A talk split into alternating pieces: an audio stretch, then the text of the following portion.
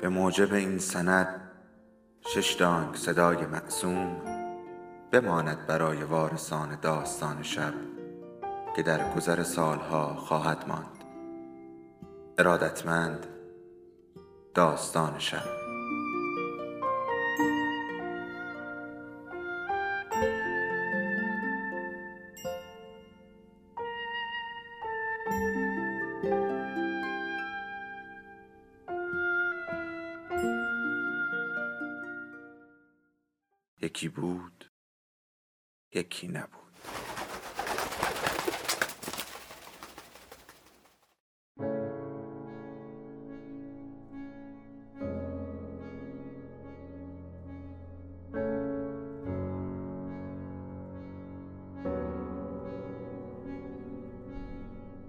سفر به انتهای شب. اثر لوی فردیناند سلین. مترجم فرهاد قبرایی. خانش رحمان حسینی.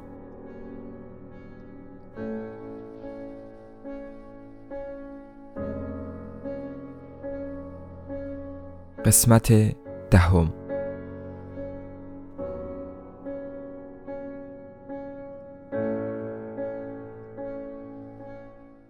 بالاخره کل گنده ها دست از سرم برداشتند و تونستم جونم رو در ببرم.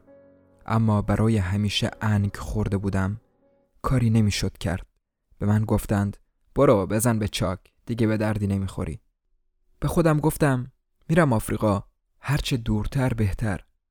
کشتی که سوارم کرد یکی از کشتی های کشتیرانی کورسر و مثل بقیه کشتی ها بود. با محموله پنبه و افسرها و کارمندهای مستعمراتیش به طرف مناطق هارهی می‌رفت.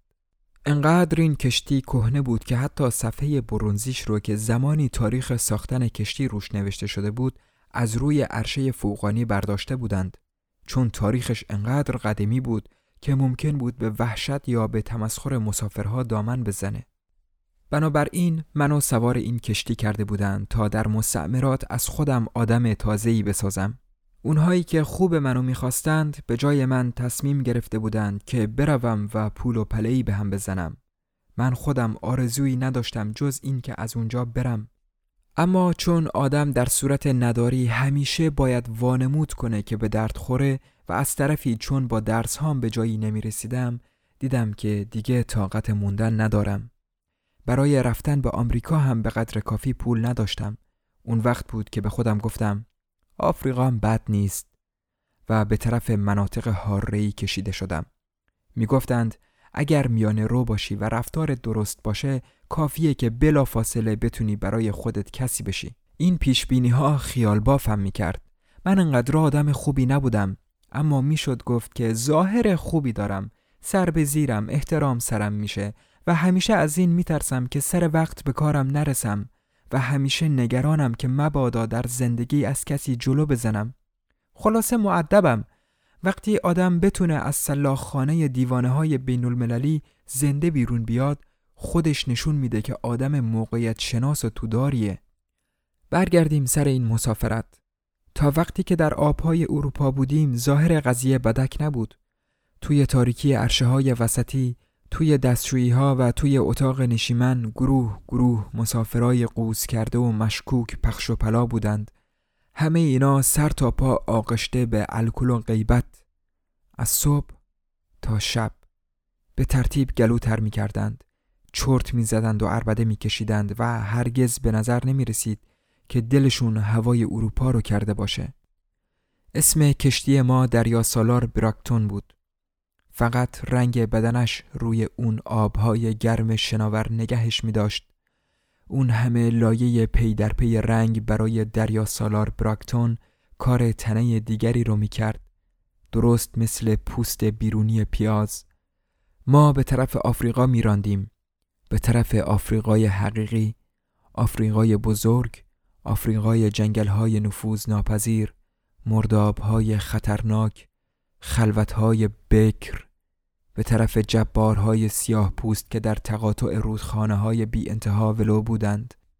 در مقابل یک بسته تیغ می‌شد آجهای دراز و پرنده های رنگارنگ و برده های تازه سال ازشون گرفت.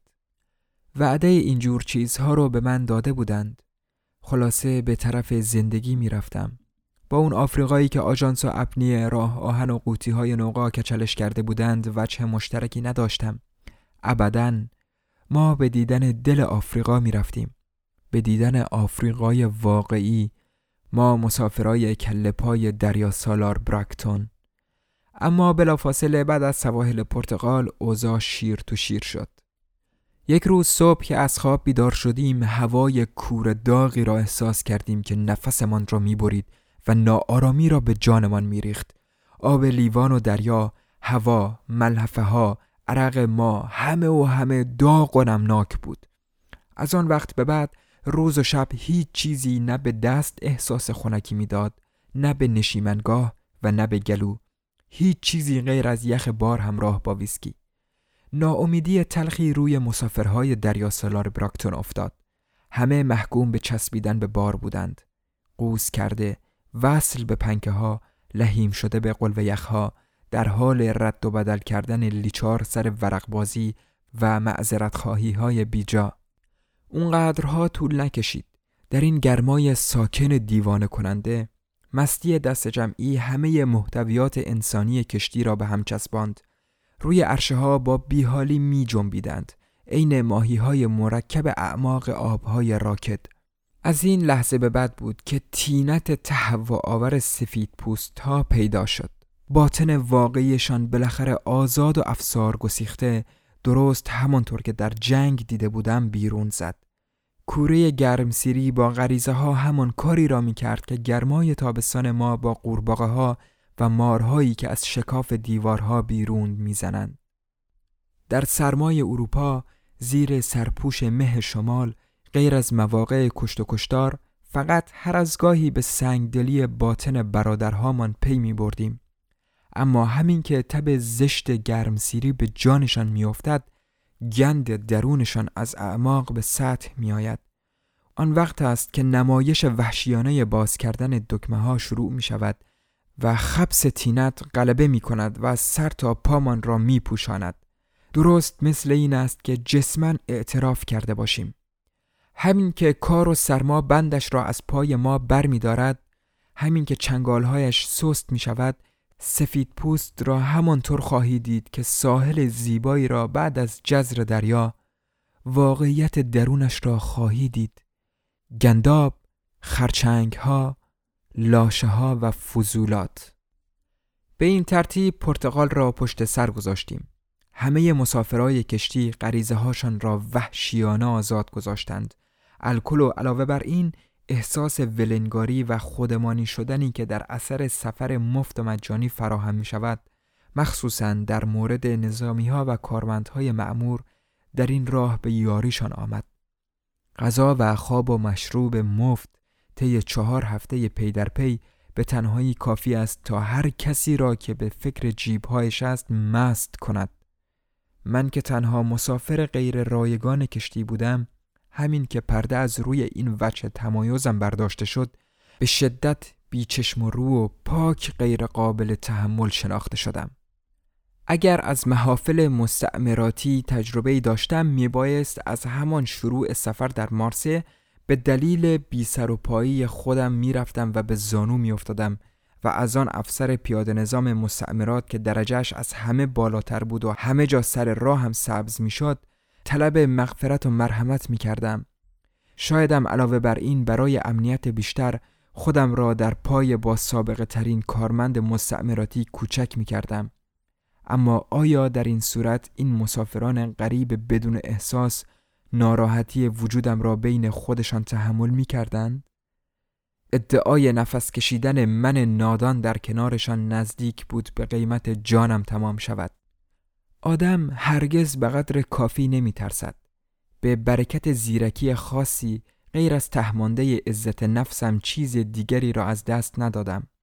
ماجرا از این قرار بود که مدتی بعد از عبور از کنار جزایر قناری از یکی از پیشخدمتها شنیدم که من به نظر همه پرفیس و افادم یعنی وقی هم ادهی گمان می کنند که پا اندازم و در عین حال بچه باز حتی گاهی کوکائین می‌زنم اما این یکی فقط جزو مشغولیاتم است.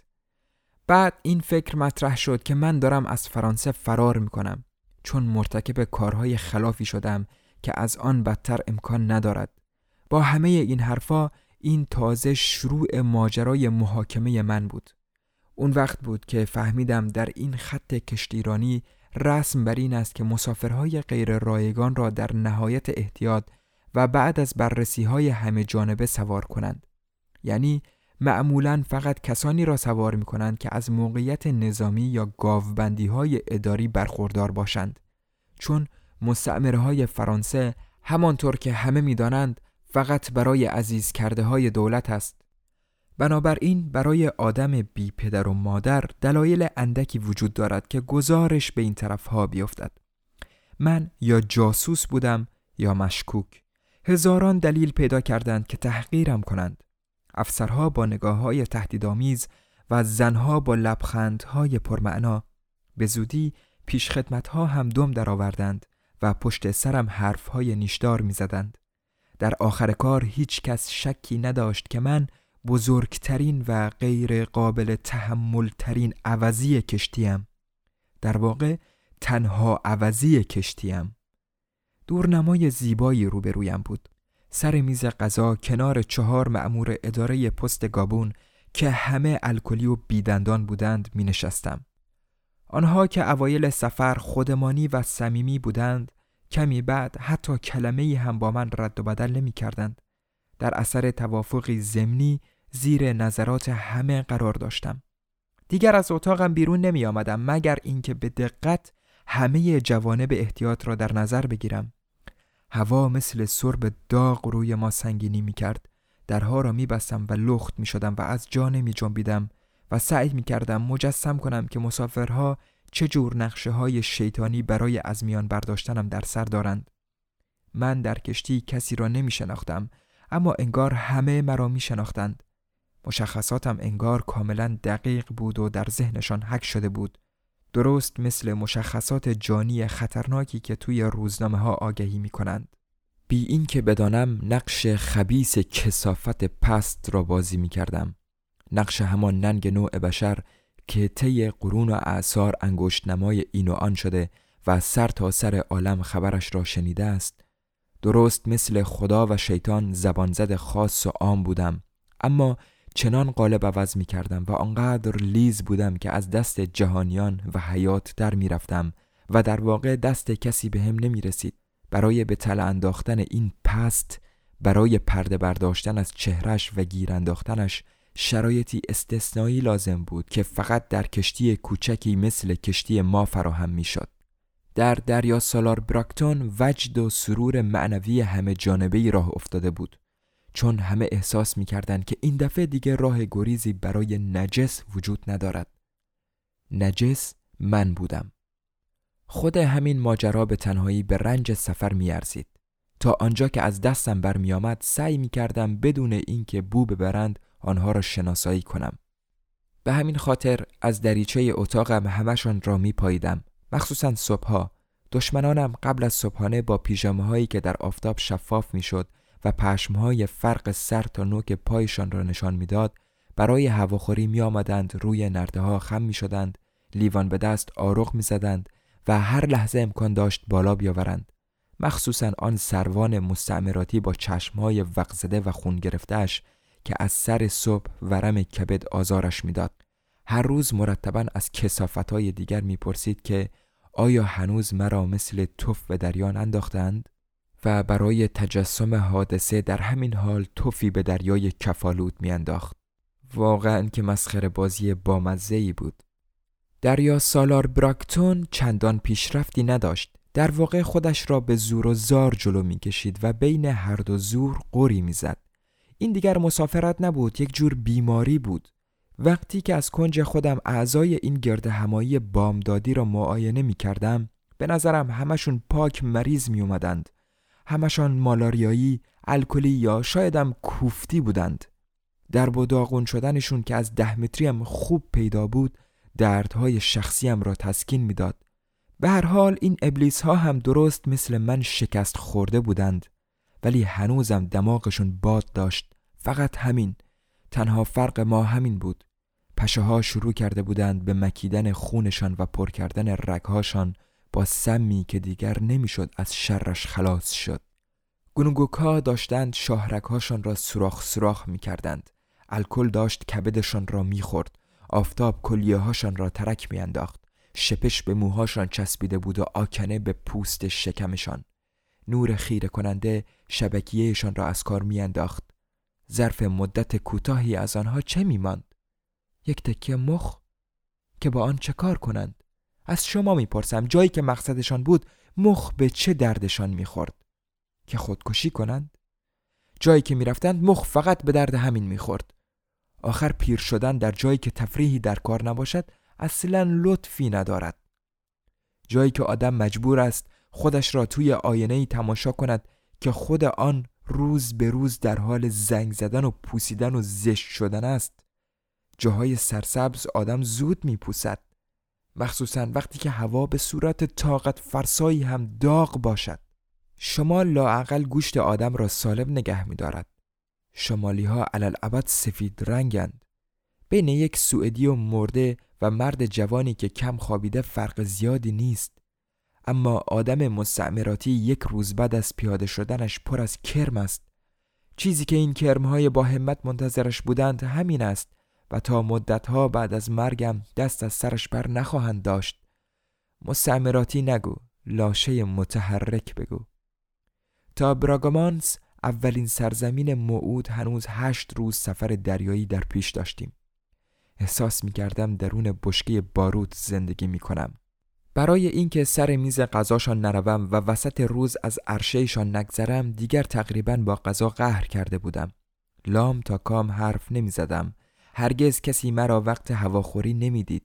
کار سختی بود که کسی سوار کشتی باشد و در عین حال به اندازه من کم باشد. پیش خدمت اتاقم که زن و بچه داشت لطف کرد و به من گفت که افسرهای عالی رتبه مستعمراتی لیوان به دست قسم خوردند که در اولین فرصت توی گوشم بخوابانند و بعد از روی عرشه پرتم کنند به دریا. وقتی از او پرسیدم چرا؟ گفت که چیزی نمی‌داند و خودش از من پرسید که چه کردم که کارم به اینجا کشیده. سر این موضوع هاج و واج ماندیم. ممکن بود این تعجب ادامه پیدا کند. قیافم غلط انداز بود. فقط همین. دیگر هیچ کس نمی‌تواند مرا با آدمهایی که دلشان انقدر سخت به دست می آید هم سفر کند. از سی روز پیش که با همدیگر زندانی شده بودند آنقدر بیکار بودند که با کوچکترین اشاره ای از کوره در می رفتند. البته کلاهمان را که قاضی کنیم می‌بینیم که در زندگی روزمره هم طی یک روز کاملا معمولی صدها نفر به خونت تشنه می‌شوند. مثلا همه کسانی که توی صف مترو ازشان جلو می‌زنی همه کسانی که از جلوی آپارتمانت میگذرند و خودشان صاحب خانه نیستند همه کسانی که منتظرند کار دست به آبت تمام شود و خودشان بروند تو بالاخره بچه هایت و خیلی کسان دیگر تمامی ندارد. آدم عادت می کند روی کشتی این استکاک کاملا محسوس تر است و در نتیجه آزاردهنده تر. در این کوره پرجوش و خروش چربی این موجودات جوشان قوام می آمد. احساس انزوایی که چندی بعد در مستعمرات وجود و آرزوهاشان را در خودش دفن می کرد مثل کسانی که در شرف موت باشند آنها را هیچ نشده به نالیدن انداخته بود. چنگ می زدند دندان می گرفتند پنجول می کشیدند و آب از دهانشان راه می افتاد. روز به روز اهمیت من در کشتی چشمگیرتر می شد. حضور دیر به دیرم سر میز شام اگرچه دزدکی و آهسته انجام می شد اما به اندازه حادثه درست حسابی عظمت می گرفت. همین که به تالار غذاخوری پا می گذاشتم 120 مسافر کشتی یکه می خوردن و پچپچه ها شروع می شد. افسرهای مستعمراتی که سر میز ناخدا به مشروبهای پیش از غذا مهمان می شدند و مالیات بگیرها و معامله های کنگو که دریا سالار براکتون گلچینی ازشان را حمل می کرد بالاخره از فرضیه های ناجوان مردانه به نتیجه گیری های شرماور رسیده بودند و اهمیتم را به منتهای درجه رسانده بودند.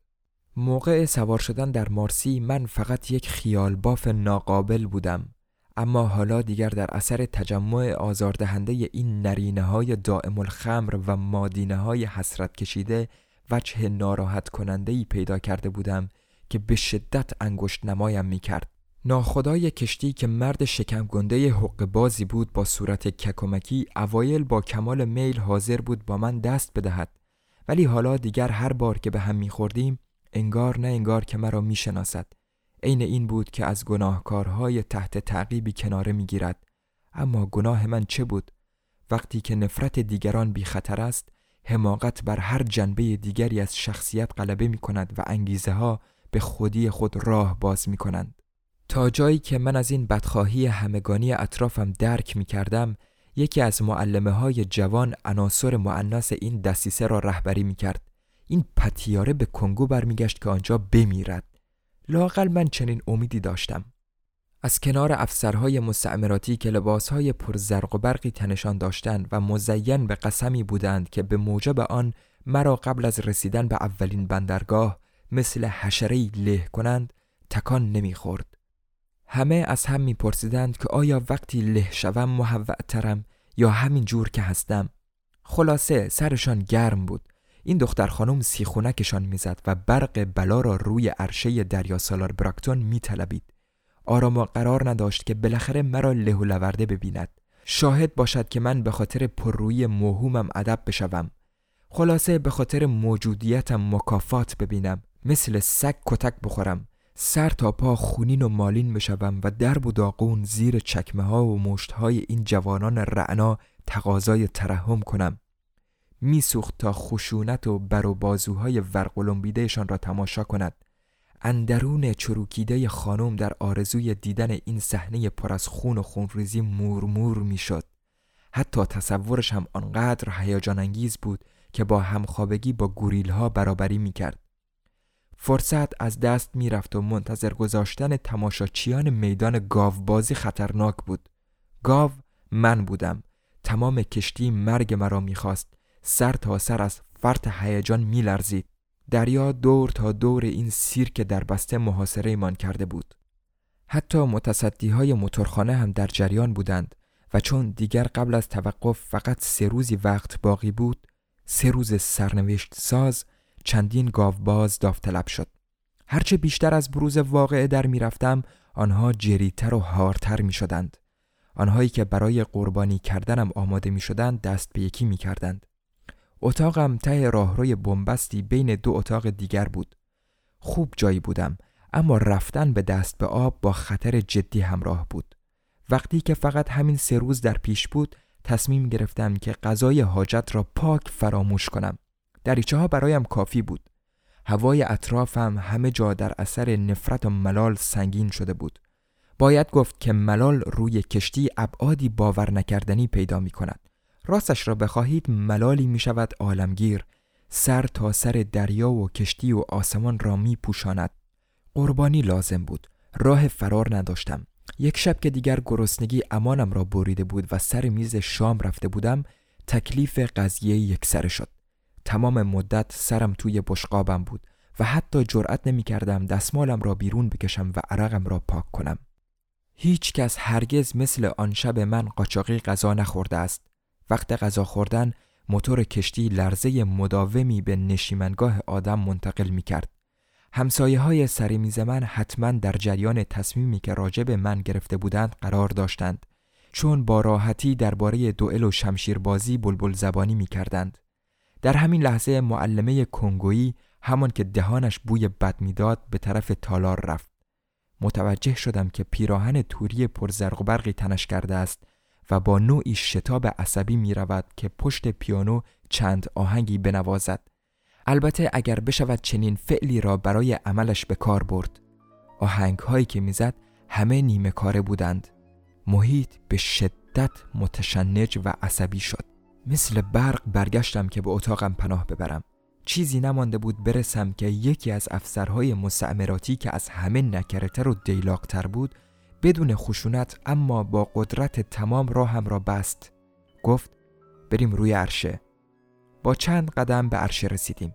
به مناسبت این مراسم طلایی ترین کلاهش را روی سرش گذاشته بود و دکمه های کتش را از بالا تا پایین انداخته بود.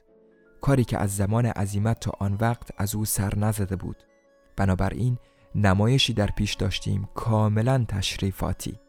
دست و پایم را گم کرده بودم. قلبم در محازات نافم تاب تاب می‌زد.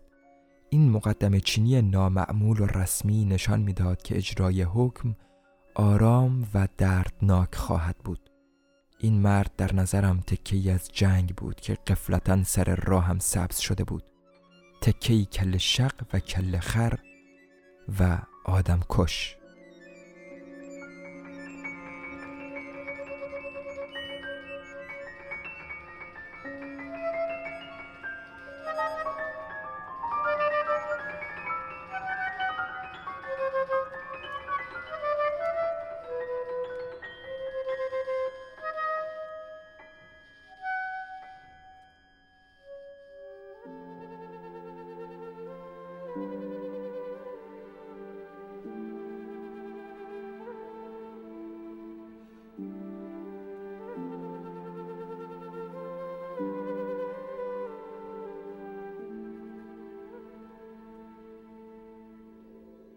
داستان شب بهانه است. برای با هم بودن دور هم نشستن شنیده شدن.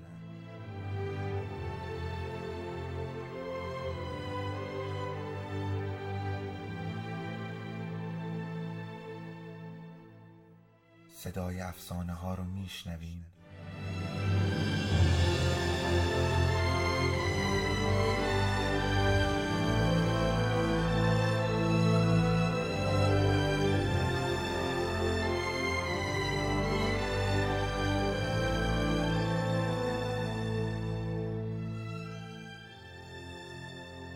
شبتون بخیر.